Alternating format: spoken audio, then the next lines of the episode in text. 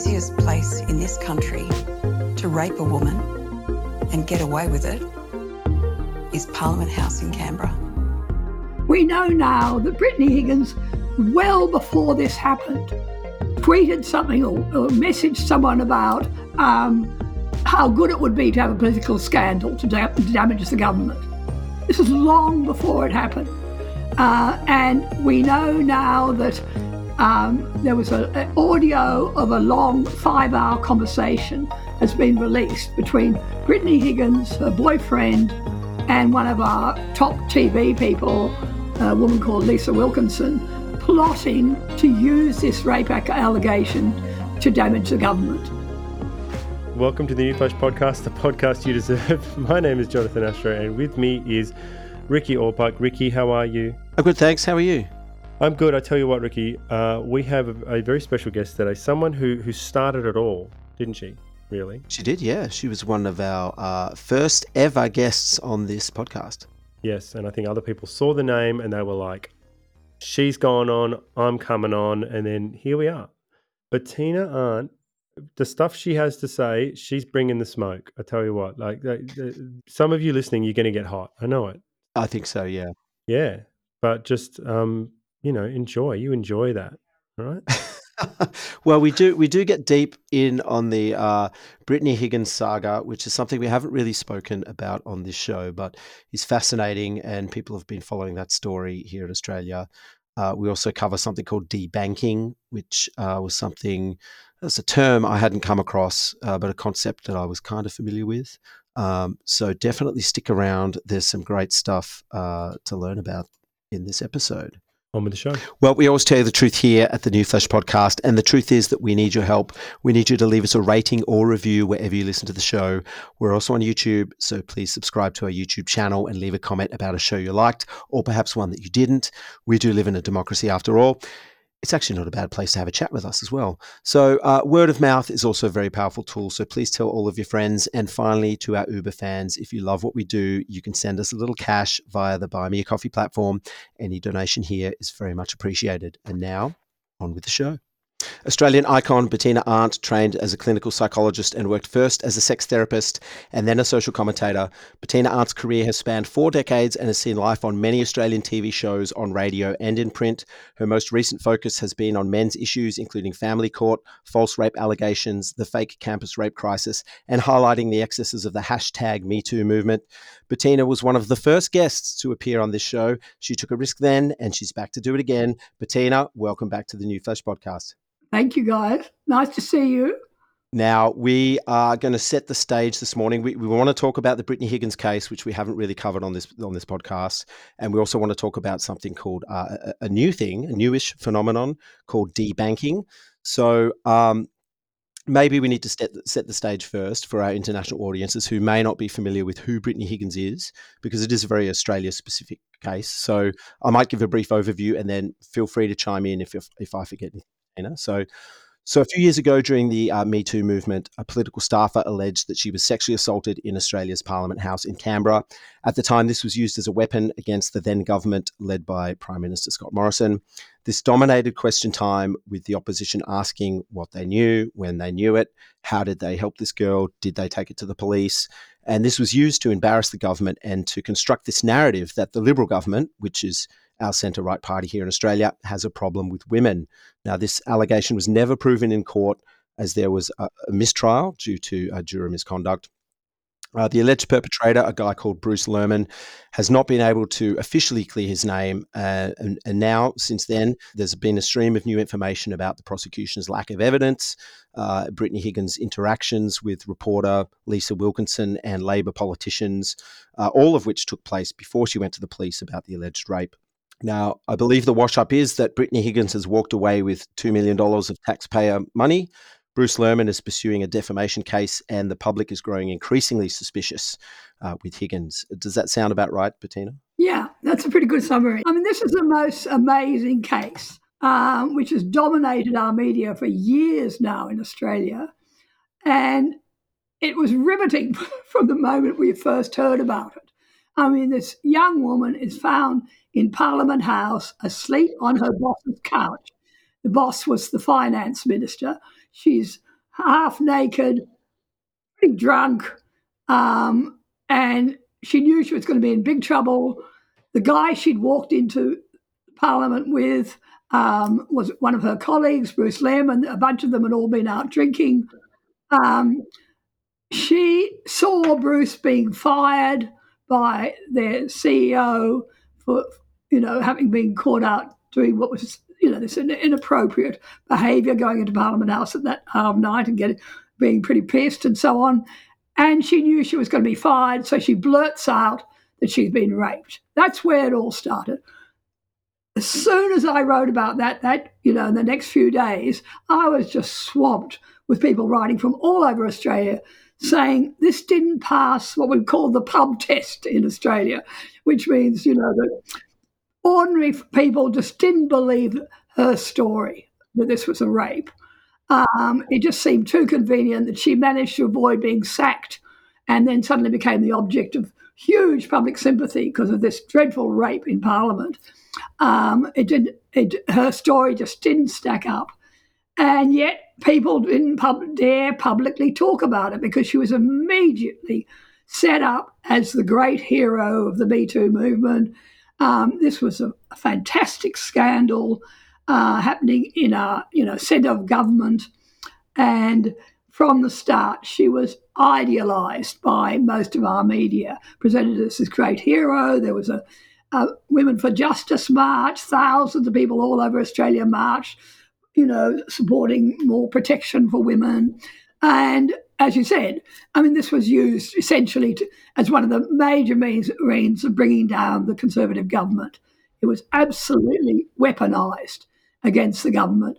But what was it about this story, Bettina? Because this this this was massive. It has been massive, and it continues to be massive. Uh, is it a case that it that it met the moment in that uh, there was uh, sort of the the um, the the the Me Too movement was was you know really rolling at that point, and uh, is it also because I mean, let's face it. Initially, it's it's a bit like a '90s political thriller. We've got sexy naked people in Parliament House, like like to get the ball rolling, and then it hits the Me Too wave. Uh, is is this sort of a plausible uh, explanation of why we're we're all still talking about it? Oh, look, it, it's more. Than, yeah, that's true, but it's also more than that. We know now how orchestrated this all was. We know now that Brittany Higgins, well before this happened, tweeted something or, or messaged someone about. Um, how good it would be to have a political scandal to, da- to damage the government. This is long before it happened. Uh, and we know now that um, there was an audio of a long five hour conversation has been released between Brittany Higgins, her boyfriend, and one of our top TV people, a woman called Lisa Wilkinson, plotting to use this rape allegation to damage the government and they talk about bringing in Labor ministers to ask questions. I mean, it's the most extraordinary revelation. This was all on a big television interview that happened just a month or so ago, where Bruce Lehrmann, for the first time, spoke out about what happened to the, him. Um, but actually, I suppose the big revelation was this this tape of this plotting of the use of this allegation to damage the government. And I mean, it's been immensely, I think it's been immensely damaging, not only to Brittany Higgins, because she was shown to be really vicious and gleeful about the idea that her accusation could be used to that effect. Um, but also the, the Labor ministers who've denied that they were actually involved in, in, in, they've denied that they knew anything about this prior to the whole accusation being made public. And Lisa Wilkinson, who um, did the first television interview with Brittany Higgins. We had senior members of our media fighting over Brittany Higgins' story from the beginning. And, you know, they won major media awards a television award and a newspaper award for telling Brittany's story. And the story has been now show, been shown to be absolutely full of holes. I mean, Brittany Higgins has written Hearst has been paid $300,000 for her book about what happened to her. And it looks like it now probably can't be published because a lot of what she said has turned out to be lies. Mm. And Bettina, how influential do you think her story has been uh, or was on on Scott Morrison's election campaign. I think it was, well, obviously wasn't the only reason the government had been in power for a long time. You know, it was going to be very difficult for them to be re-elected. He'd been a um, particularly disappointing prime minister in all sorts of ways for conservatives who once supported him. Uh, he made some really bad errors. For instance, he apologised in Parliament to Brittany Higgins before the case, the criminal case was even heard. I mean, that was an outrageous thing to do. Um, uh, so I think I, I think his, his, day had come anyway, but it was certainly very damaging to him and created this, you know, a, a further narrative that feminists were pushing that the government was um, not sympathetic to women, was wasn't interested in promoting women's issues, and they they did a really good job promoting that. Well, you mentioned Lisa uh, Lisa Wilkinson there, who is a, uh, a, TV personality, and I guess you could call her a journalist. I, I don't know. I don't rate her that that that high, but uh, she's come out of this as, as looking like a complete lech. I mean, some of the audio that, that you hear on this thing, I mean, she she sounds just like an awful opportunist. And the the, the, the comment from her actual uh, show, the interview that she did with with, with Higgins, the, the the the comment that sticks out to me the most is there's no easier place to rape than Australia's Parliament House.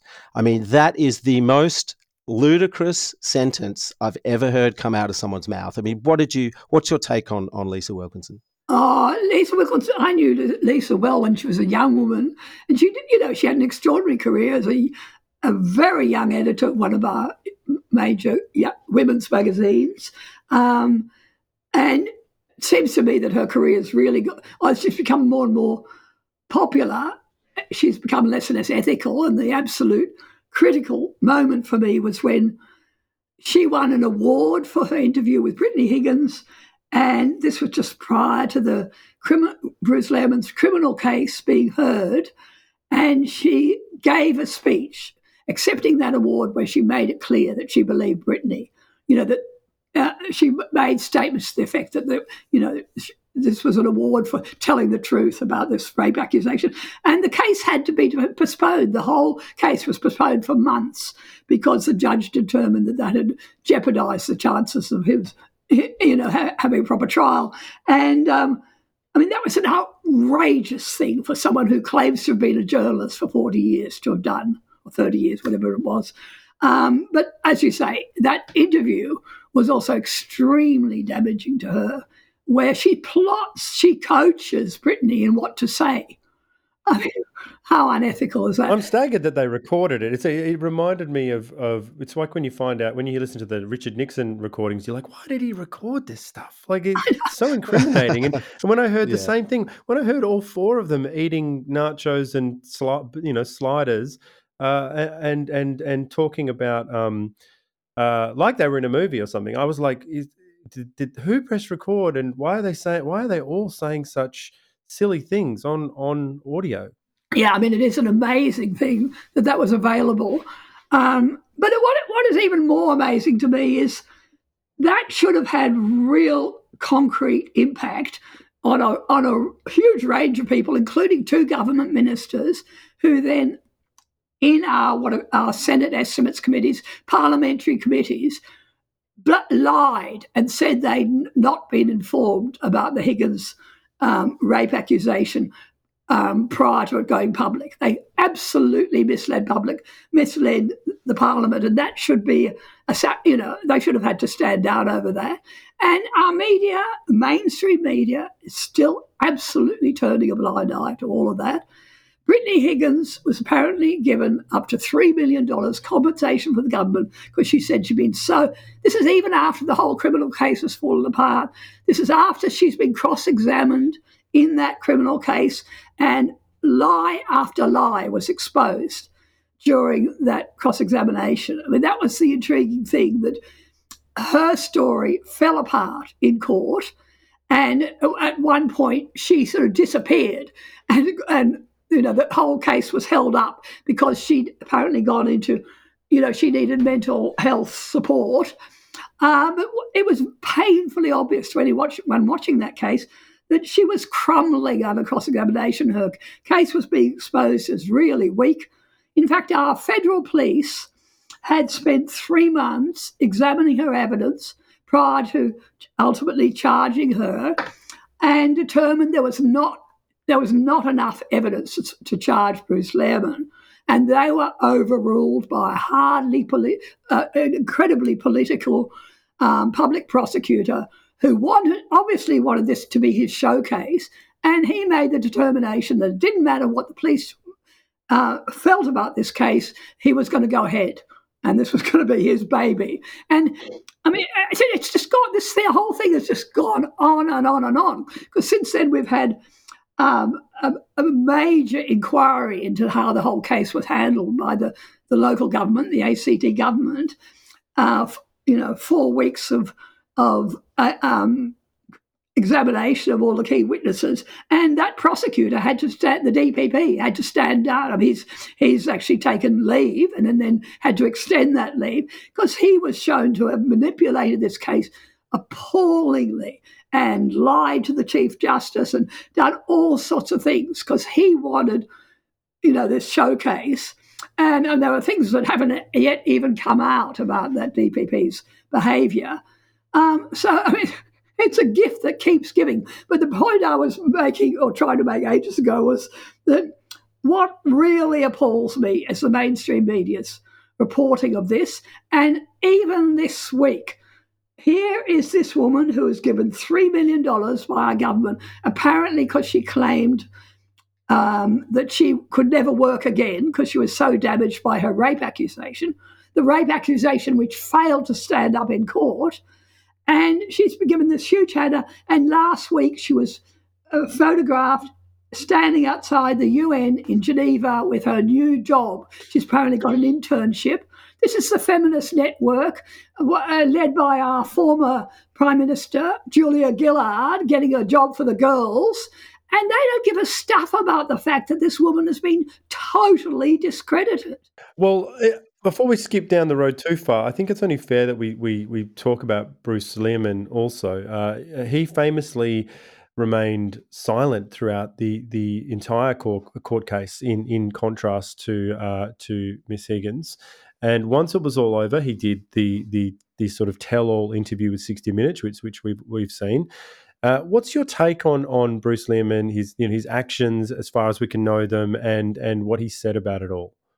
As far as remaining silent in, in that court case, that's exactly what all criminal lawyers would would advise uh, a uh, person who's been accused to do. I mean, it's very rare that anyone in that sort of court case would speak, and they're not advised to do so. He's been accused. The, the complainant, Brittany Higgins, is required to give evidence because she's making the, the accusation. There's no requirement on him to speak at all. And, and it, you know, it's very difficult for a person in that situation uh, to tell their story.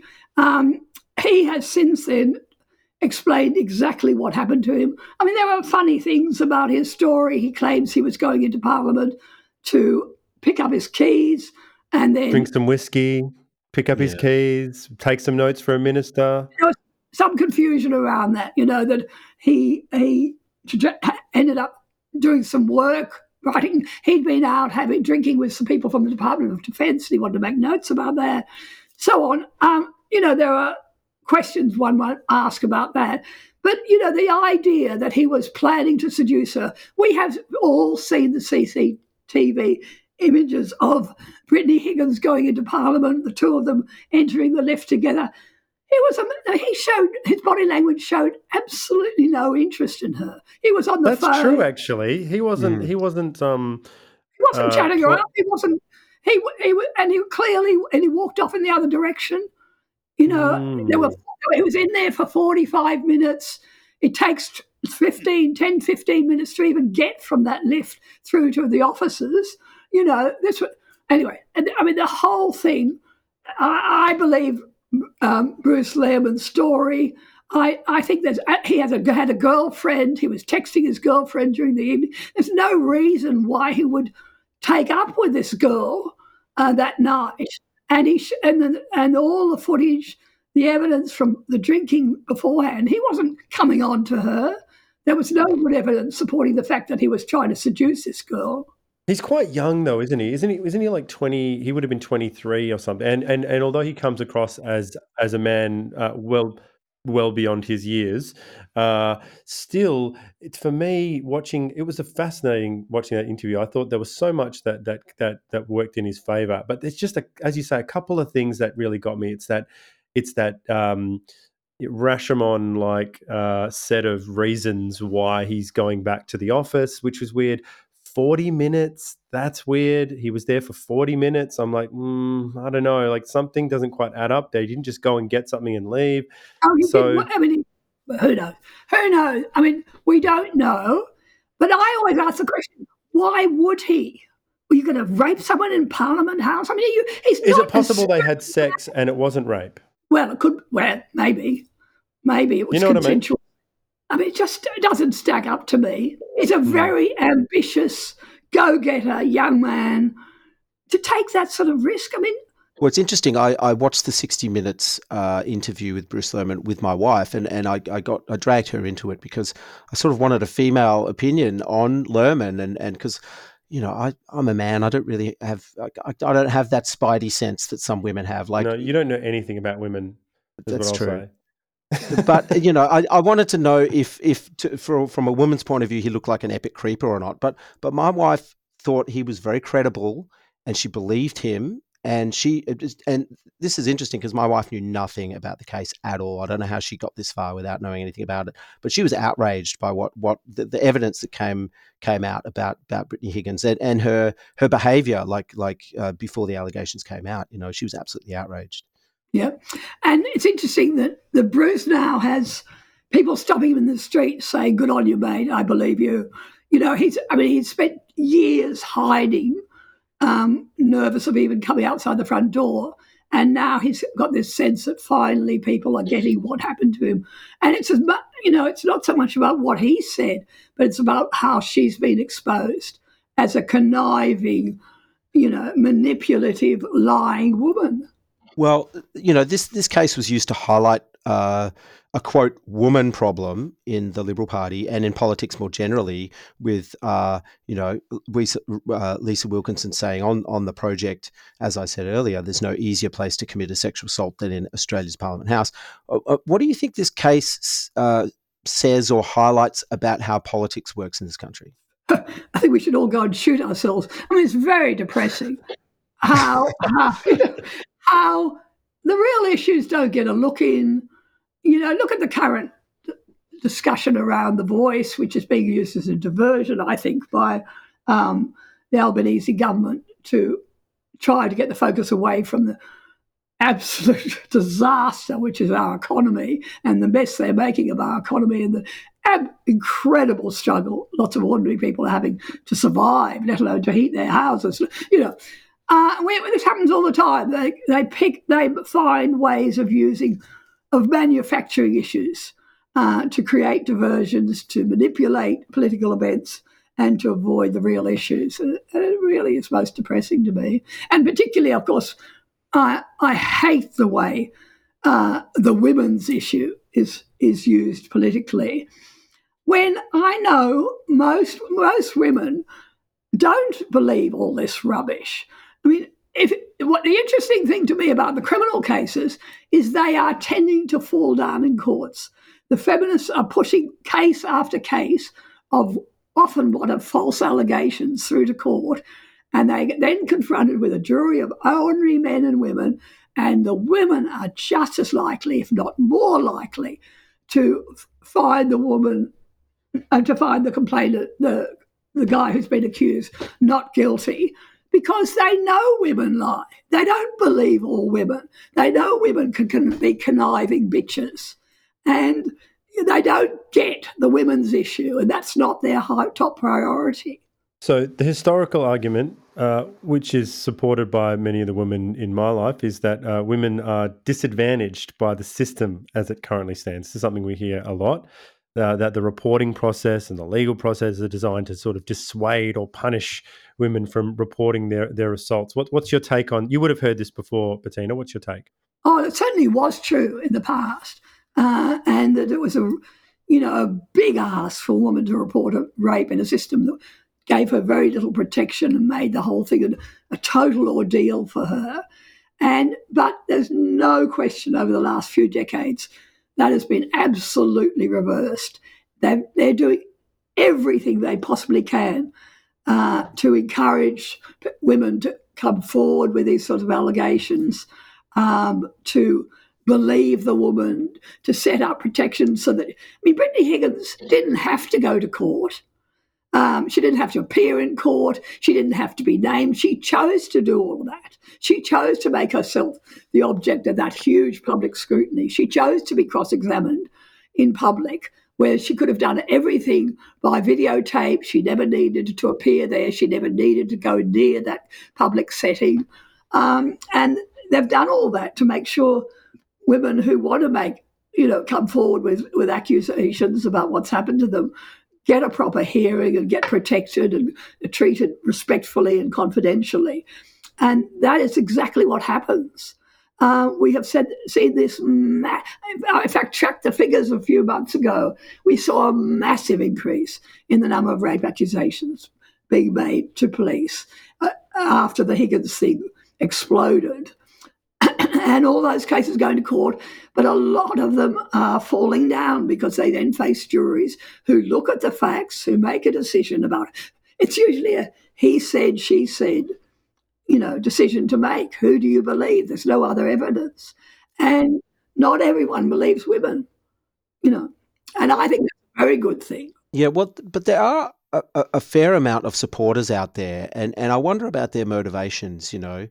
Um, uh, uh we'll never really know what happened behind closed doors with with with Higgins and, and Lehrmann. Um, but but Higgins is clearly acting out of self interest and and not to help the next generation of assault victims as as she claims. You know, what what does the average woman get out of supporting Higgins? Oh, I think it was a very seductive story initially. You know, it was just mesmerizing. This idea of the vulnerable young girl and the corridors of power. You know, it, it resonated and it was blown up again and again and again. She gave a, a um, an address to the National Press Club alongside the woman who who was then our Australian of the Year, who was a victim of sexual. Well, she had a sexual relationship with a teacher in her school, and he went to prison. So she and she was in a sense, the ultimate rape victim, you know, very vulnerable girl having having a sexual relationship with a much older man uh, who was in a position of power. Now, Higgins gives a speech to the National Press Club alongside this rape victim. And interestingly, the, right, the, the, the woman's name is Grace, Grace Tame. She has now taken down her her photographs, her messages um, praising Brittany Higgins. She no longer wants to appear with her. And that's very telling and because they were all over each other. Um, but I think a lot of people got sucked in, and the, the, the, it was a very popular narrative. And, and, you know, what really worries me is how women embrace the idea that they're they're victims in this culture, that they're always vulnerable, they have to live in fear, that they're all potentially dealing with predators every time they go near a man. And we're teaching that in our schools. We're teaching consent courses, which are all about demonizing men, which never talk about women's responsibilities for what happened to them, which never mention the fact that if you get totally pissed off your head, you are not in a good position to make decisions, responsible decisions about sexual relationships. And yet they're told no matter how much you have to drink, he is always responsible. You know, we are teaching women from childhood to think of themselves as victims and vulnerable and men as dangerous and predators. And that is what I think is playing out in our culture. And it really bothers me. And it really bothers lots and lots of women who write to me saying, Why are we doing this? I'm of a generation of, I mean, I grew up and I became a young adult at the first real, I mean, it was the second wave of feminism, I suppose, in the 1970s, we were absolutely celebrating our freedom to take risks, to go out at night, to not have to be chaperoned, to not have to have, you know, brothers or fathers supervising all our activities. we could go out there and make decisions for ourselves. What on earth has happened to women? That they are embracing this idea of always being exposed to risk. It is simply not true. Men are much more likely if, if, we talk about the risks of going out at night, men are much more likely to be experience, to experience a, sec, uh, a physical attack than women are. They are much more vulnerable to to to violence. Um, you know, there are lots of places. I'm sure you guys. There are lots of places you would not walk by yourself at night. Is that mm, right? Sure. Yeah. Uh, yeah. Well, I guess. Yes. Yeah, I guess because because we're in this area, you know, I should I want to ask you about this this idea of of women's safety. You know, you often hear people say that, that, that women should be able to wear what they want and walk anywhere at any time of the day or night, which which I agree with. But at the same time, you'd be naive to think that there's there are no risks involved in that as well. You know, like you know, I was thinking about this the other day. Like, I'm a responsible driver. I never speed. I don't drink and drive, but I always wear a seatbelt. You know, so what what do you say to the feminist argument that that women shouldn't worry and it, it's up to the men to just stop raping? Look, we talk. Uh, obviously, there are predators out there. There are dangerous men out there, but there are also dangerous men who are interested in harming men. Men are vulnerable too. We never talk about that. the idea that women should be denied, you know, never be exposed to any risk It's just ludicrous. I'm a cyclist. I'm a bit of a weekend cyclist. I love getting on a bicycle. Um, and I wrote recently about cycling and how, you know, there's this new campaign that you have to make, we have to make cycling sa- safe for women. I mean, cycling is, you know, there's a huge element of cycling that's about risk. You know, it's about getting on your bike and going out there and doing something which is, a, you know, pushing the limits a little bit in terms of um, you know, if you want to stay safe in a car, you stay safe in a, in a car with your seatbelt on. But if you want to do something a little bit risky, you get on the back of a bike. And the idea that we have to construct all these, um, you know, cycle lanes and we can't have any, we have to make it safer for women to cycle through the big cities is just madness. Um, why should every sport, every activity be catered to the most neurotic of women in our society? Why do we pander to this total neuroticism, which isn't there in the majority of women? There are plenty of cyclists who are happy to be on the streets alongside or joining men groups cycling with men. Um, they don't always have to be on cycle tracks in order to enjoy a weekend cycle. It, but it, applies across the board, this nonsense. Well, in one of your um, recent uh, Substack pieces, you talk about scope creep, which reminds me of one of our earlier guests, uh, Dr. Nick Haslam, who uh, actually uh, introduced the, the concept of concept creep or the term concept creep in terms of medical diagnosis. He was talking about the broadening out of of the ideas of trauma and things like that. Can you tell us about scope creep in in relation to sexual misconduct? Yeah, what I was talking about, the fact is, um, we had a, a member of parliament recently who was talking about how she f- didn't feel safe in parliament and that she, what, and, you know, that someone had made a sexual approach to her and she, which she defined as sexual assault. And the media took this up. Um, and that's the sort of scope creep I'm talking about. That anything that happens to a woman, she can describe, decide to describe as sexual assault changing the definition. Sexual assault is supposed to be sexual activity. You know, it was originally it was confined to intercourse. You know, something in, being inserted in the vagina. And then it's gradually been broadened to include sexual touching, but it's supposed to be it's not supposed to be someone bumping into you or you know putting a hand on your back as you go through the door, whatever it is. And there are there's this constant merging of the boundaries now where um, sexual harassment is endlessly expanded to include all sorts of what we would have regarded as normal behavior. I had a teacher who wrote to me, and he had asked a, a colleague, a, a, fellow teacher, to some a school social event with him. And in the end, she'd said no, and that was fine. But obviously, someone had learned about this, and, and so he suddenly had a call from the HR people saying if he did that again, he'd be, you know, he was at risk of losing his job because that was sexual harassment. He'd ask a woman once out on a date. She'd said no. He'd accepted her decision. Um, and yet, people are blowing this up into something it absolutely wasn't. And I see, we, I think we see this throughout our workplaces where no one says boo anymore, let alone flirts or makes a sexual joke. Or we're absolutely constraining normal um, social interaction between men and women in all sorts of contexts. And I think there are many women who feel they've lost something in that process. I mean, women who enjoy banter, who enjoy, you know, you have a boring work job at work. And one of the things that made it fun was to, you know, go in there and flirt a little bit and, you know, whatever it was. Listen to. I, th- I think I've even heard Catherine Deneuve, uh, uh, you know, French actress, talking about how she she loves it all, loves flirting. I think she might have even gone as far as to say slap on the backside, something like that. the French are a diff- the French are a different uh, breed, though. Oh, there are plenty of Australian women who like to slap on the backside. You know, and one of the things that came up in one of the recent discussions around, well, it was around this this member of parliament who made the comment about sexual assault was turned out that another MP Amanda Stoker said that man had touched her on the bottom, and she just told him off and said that's not appropriate, blah, blah, blah. And that's how adult women handle this sort of stuff. You know, if a guy says something you don't like, you say something to him. If you like it, you say, you know, you flirt back at him.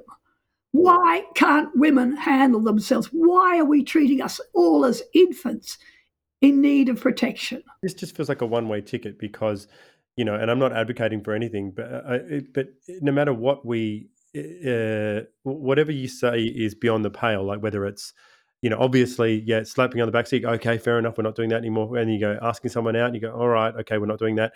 And then the, then it comes down to, um, oh, isn't that a nice dress? Okay, we can't say that anymore.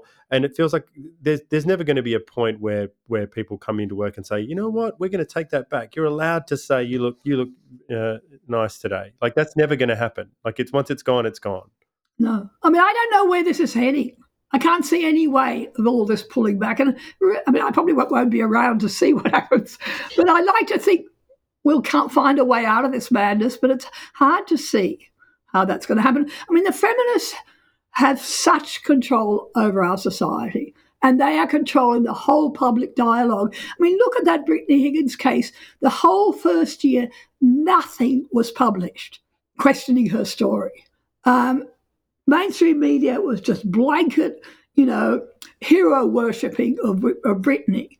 And it was only finally when the court case started to fall apart that a few people were brave enough to say what's going on here. And then we had the, but I mean, no one, I mean, the, the control people have uh, is one of the things that really worries me. And anyone who sticks their neck out to challenge what's happening in terms of the narrative gets destroyed, which of course is what happened to me. I mean, I, I spent 30 years in the media speaking out about men's issues. And then I was given, a, I'm sure you know, I was given a, government award, an Australia Day honour for my work for men, for, for gender, promoting gender equality through advocacy for men. And of course, it was a. Re- I mean, I probably shouldn't have allowed that description to go ahead. It was somewhat naughty of me. But I mean, I was making the point that I see myself as promoting gender equality um, through uh, working for a, a, proper level playing field between men and women. I don't want advocacy for women at the expense of men, which is what's happening now. And I was given this award, and within hours, the feminists had prepared their attack on me. They rolled out two attorney general. They condemned me in the Senate. They promoted endless lies and misinformation for me. They released doctored videos of my work. Which mis- misrepresented what I was saying and doing. They captured my Wikipedia page. And they absolutely destroyed my public reputation. And it was a lesson. I mean, thousands of people wrote to me saying, Thank goodness, you, goodness you've done this. I wouldn't dare. Look what happened to you. And now even the conservative media won't touch me. I mean, I'm not, I'm hardly ever on Sky News anymore. I was on there every week. Um, you know, you name it all the big conservative organisations are wary of me now. What does that mean? It, it, it seems that the, that the feminists have won. Feminists won. Well, in, in that sense, I, mean, I am still here, and I have a thriving. I'm writing on Substack, and I have, you know, I sort of get 15, 20,000 people reading my blog, which is pretty good. Um, and um, more and more people, you know, volunteering to help, donating to various campaigns I'm running.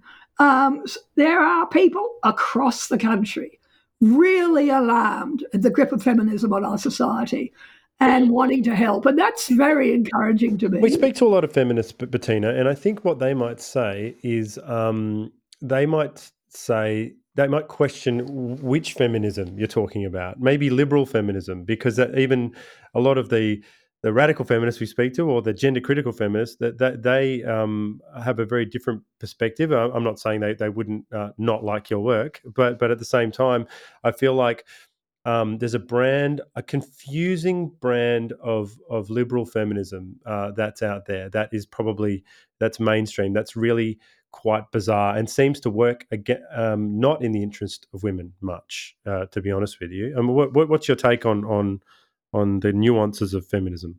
Oh, I can't be bothered even thinking about it. I tried.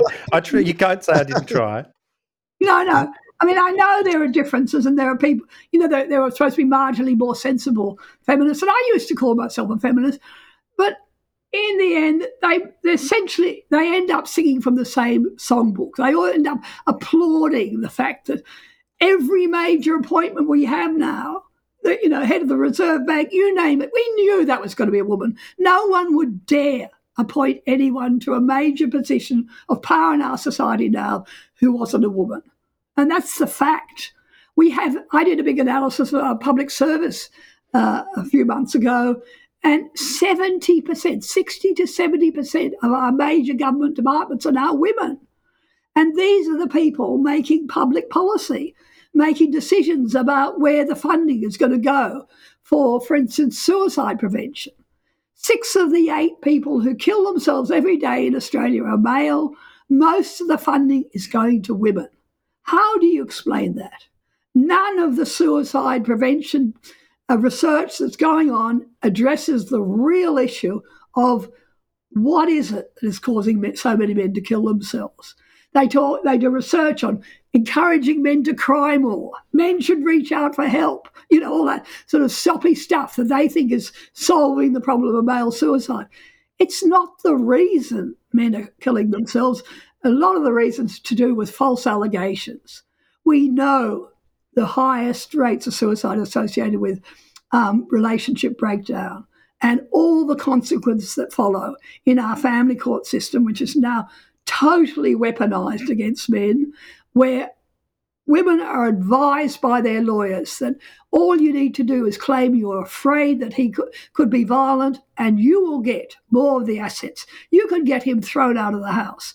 You could get him not seeing his children for two years, and then that will mean that he can't possibly get joint custody. He will have to pay for supervised contact with his children.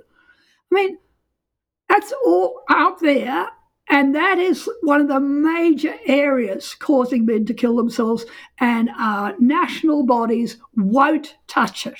Well, it's, it's definitely a, a depressing topic, and I think I believe we actually covered that uh, at length in our previous podcast uh, interview with you. So I encourage people to, to check that out. But maybe if we can put a bow on the on the Higgins case before uh, we move on to uh, debanking, um, do, do you have a sense of, of how uh, th- this this Higgins saga ends, and and more broadly, do you think this this uh, this is sort of the the nail in the coffin of the Me Too movement in Australia? Oh, um, well, how's the Higgins saga to end? It's very interesting to know. Um, we've got a new national corruption organisation, and they've been referred this question of the payout three up to three million dollar payout she received for compensation from the government. Um, one would like to think that that could lead to a, a recommendation that yes, she has to give the money back. I don't even know whether that's possible to get that money out of her. Um, I'd like to think that uh, uh, the feminist network would come to their senses and realise they're no, doing themselves no good, prom- continuing to promote a woman who's been thoroughly th- exposed as a scoundrel. Um, I think the Me Too movement has suffered some major blows in recent years. We had a, a number of well known actors and prominent media personalities who were accused of, under the, you know, in, uh, of sexual harassment or whatever, sexual assault.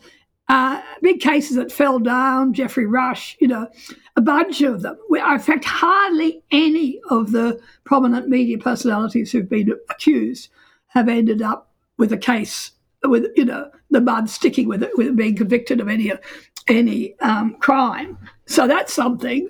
Um, I don't know. Is it going to peter out? It's hard to know, but it's had such a pervasive effect on our society. Just that that mentality of men as the predators, women as the victims. You know, is that going to change? I don't know.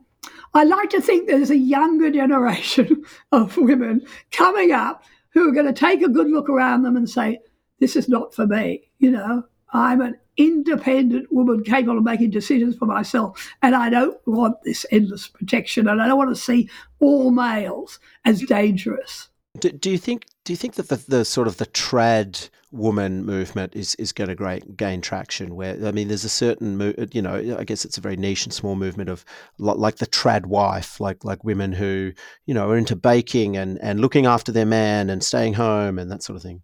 Oh, I think that's disparaging, actually. you know, I mean, I have always been a big supporter of the sensible women in Australia, which is the majority of mothers who make a decision to spend some time at home with their children. And they get absolutely no support, bugger all government support, but it's the right decision for their families and for their children. Children, I think, absolutely need the care. It doesn't have to be a mother, it could be a father, but it, the ideal situation is to have a parent looking after them when they're babies and toddlers. It's not good. We have really solid evidence that it's not good for babies to be long in childcare for long periods. And yet, all the push is to get women into childcare. I mean, all the push is to get women to continue to work through their lives and to support childcare and to push children into, you know, being looked after by people other than their parents. That's, you know, most Australian women don't want that. If they had the choice, they would certainly spend more time out of work or going back to minimal work that they can put, fit in around their children's needs when they're tiny. And that's the right decision for our society. And it really bothers me that we don't support that. I'm glad to hear you say that, Bettina, because we've got a baby and we, we, she's in uh, daycare two days a week, and that's as much as we we have to do that unfortunately because of the way things work now but the, but I'm just fascinated by by this this uh, lies that people, or, or, rather the stories we tell each other. Everyone says the same thing. They go, "Oh, like they, they have to put their kids in daycare," and they will end up saying to each other, "Oh, it's good for socialization. It's good for this and that." And all I'm thinking is, what's it teaching my kid? It's teaching my kid that that relationships should be transactional, short term, not family, not you know what I mean. Like I, I don't understand why we persist with this. How old is your baby? Uh, she's one. Yeah. Well, I mean, one is round, round one is the turning point because kids aren't social until they're one. I mean, they just want some love known people looking after them. They don't, they don't, if you put them next to another child, they take very little notice of that other child until they reach that age where they're becoming a bit more interested in other kids. Um, and, you know, think about how we react when a woman has twins or triplets or let alone four or five kids to look after.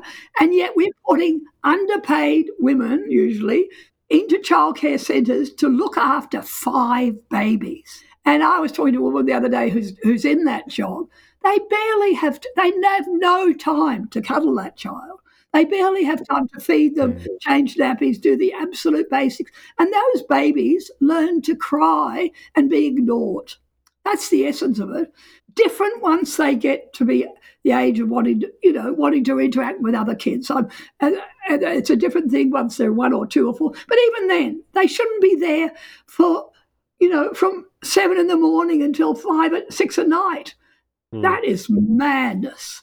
Putting children into childcare for longer hours than their parents actually work. What are we doing to those children?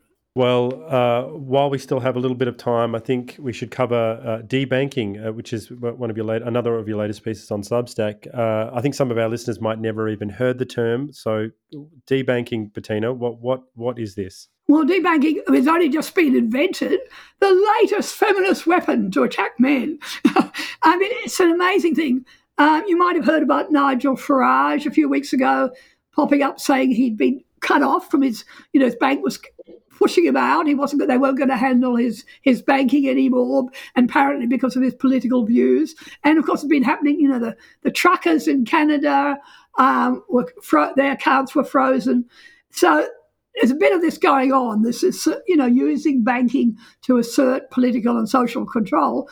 And to my absolute horror, I found discovered a few weeks ago that NA, NAB, NAB, had announced that they were starting debanking of Australian, well, not men, they don't define it as men, but essentially men, people who are accused of financial abuse. Now, if we were really looking at this rationally, we know that one of the biggest issues there is, of course, senior abuse, is, is you know, abuse of old people who, you know, may be being looked after by their kids, and the kids have control over their money, and there, can, there can be real financial abuse in that situation. But the emphasis from the banks from and NAB's latest announcements is all about um, this being done by your partner, and or every photo, every promotion is full of photos of downtrodden, miserable-looking women. There's never any attempt to suggest this could be done by a woman to a man. So it is reading to me very much as an attack on men. And they, so the banks are announcing they have, if someone makes an accusation, that they're being financially abused, they're prepared to suspend or cancel the man's accounts.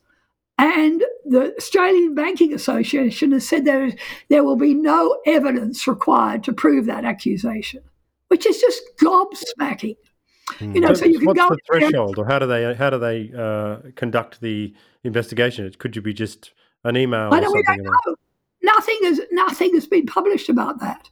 It simply announced that they're prepared to do this and that they're going to, if it says a financial, an accusation of financial abuse, meaning, you know, a woman is being denied access to all his accounts or, you know, is not getting the amount of money she wants to spend or whatever it is, you know, is feeling that he's depriving her of financial assets, she can make an accusation and his bank accounts can be frozen. Now, how come this can be announced and no one gives a stuff? There's not a murmur when the, a bank makes what they see as a virtue signaling, um, you know, gesture. Look at this good thing we're doing, and we have all the feminist organisation. There's a gender violence research network which is doing research into financial abuse. There are all these feminist organisations hopping on board this, um, and yet, you know, the banks, you know, are out there doing this to men, setting it up and no one takes any notice. It, it, sounds a bit like the Salem witch trials. You know, you're going to have people pointing fingers and then that's it. You know, you're burnt at the stake. Well, that's right. I mean, this is just a new arm of this whole mighty weapon of domestic violence. This is seen as one new aspect of domestic violence. And as usual, we set it up in a situation where we don't ask any questions. You know, there's domestic violence leave that the employers are required to give, um, the corporations are offering to their employees. Can you imagine? A woman goes along and says, I need leave next week because I'm a domestic violence victim. The bank, the, the, the corporation, whatever it is, is not going to ask, What's the proof that you've been abused? They just take the woman at her word.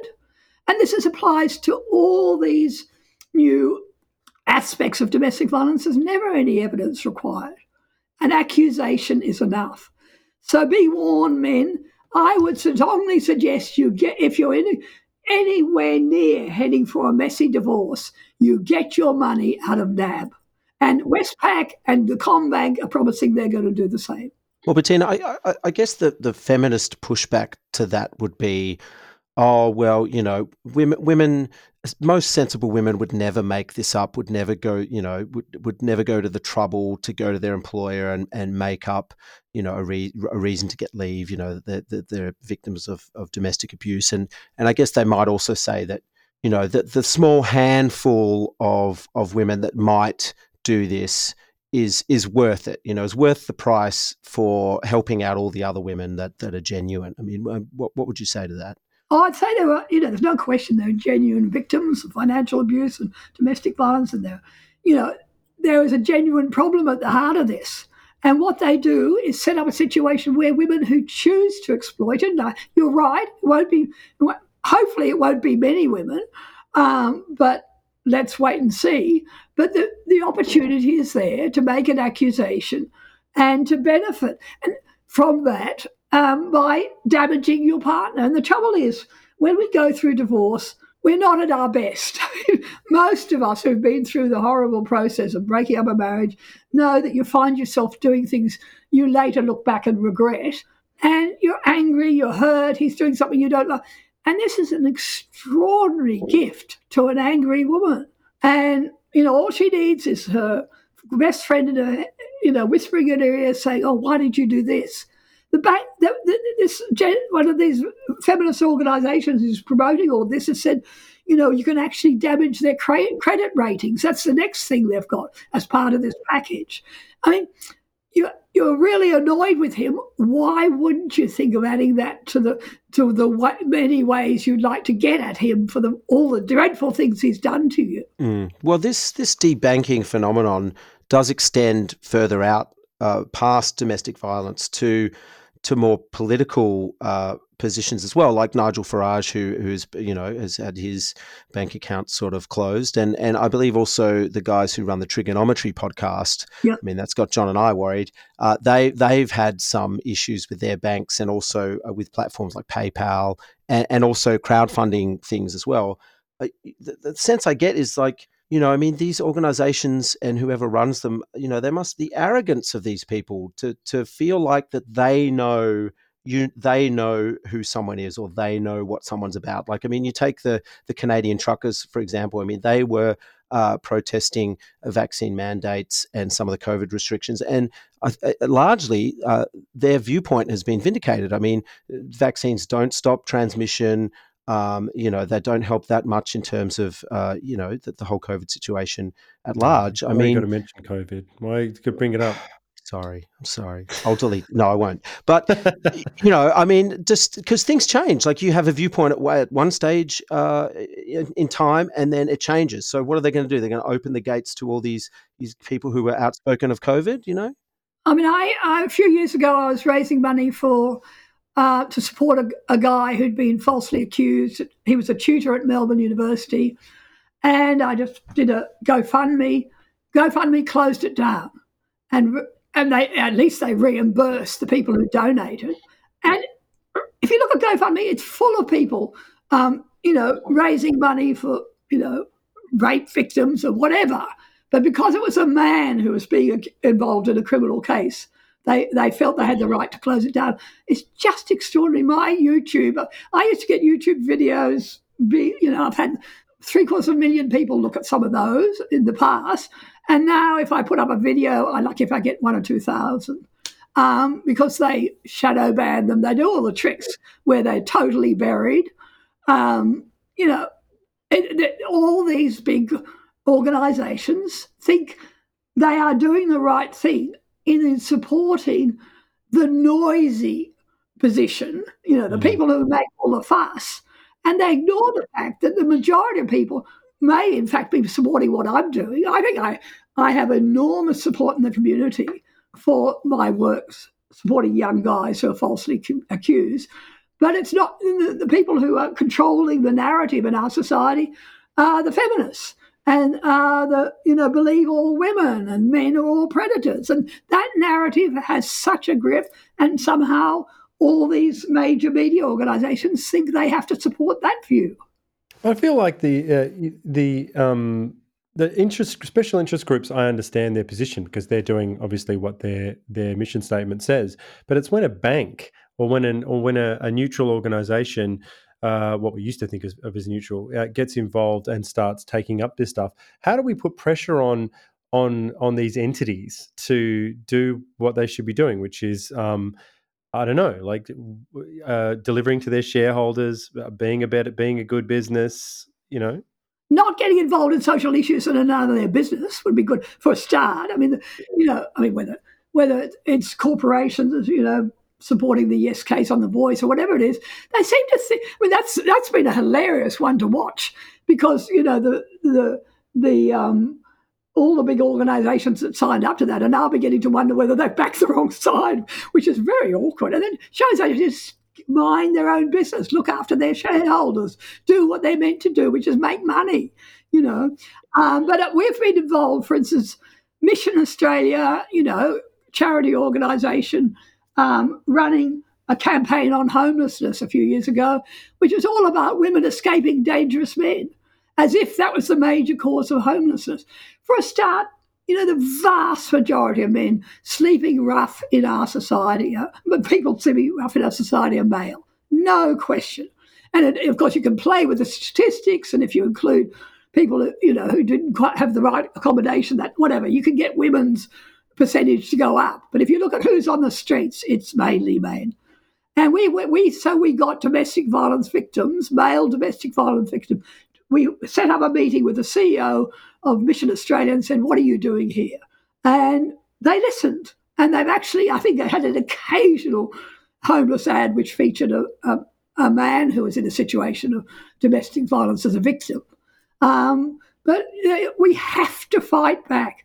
I mean, my blog, I'm constantly saying the problem is they only ever hear from the other side. And that's why feminists are able to control the debate because the, the silent majority never dares speak up. And we have let them get away with all this crap. And we have to get active, whether it's, you know, going along to the head, you know, the, the principal in the school and saying your your um, HR person is misrepresenting, you know, sexual harassment, whatever it is, we have to give the voice.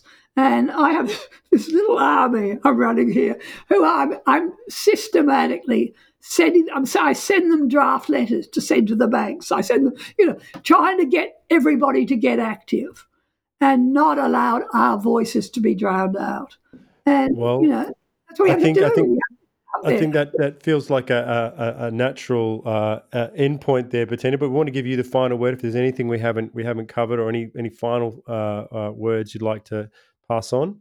Well, no, it's I mean a great pleasure. I'm pleased, very pleased you asked me again to talk to your audience. Um, sorry, I'm so croaky today. I don't know why that is. Um, anyway, because I, I, probably talk too much.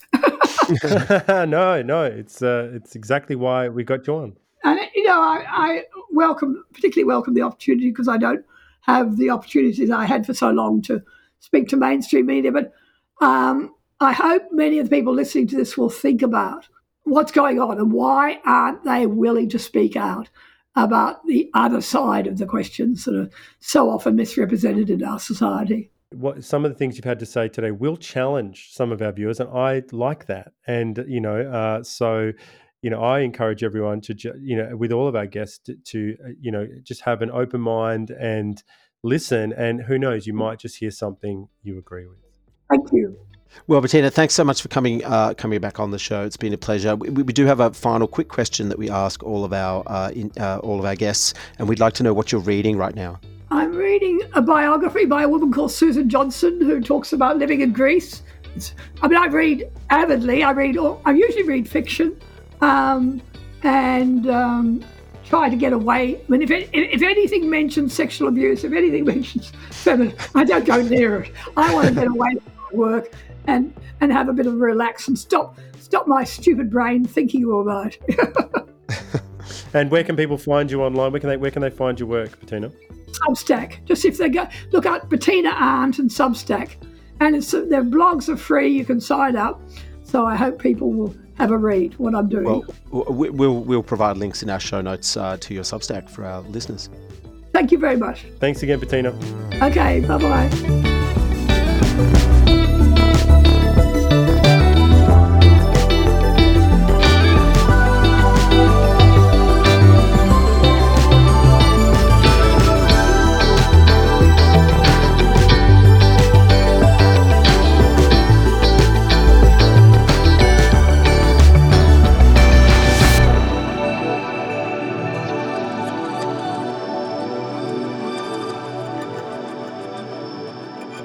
Thank you for listening to the New Flesh podcast. If you like our work, please consider rating us on Apple Podcasts or even writing us a review. It really does help the show reach a wider audience. We'll be back with another episode next week. Until then, long live the New Flesh.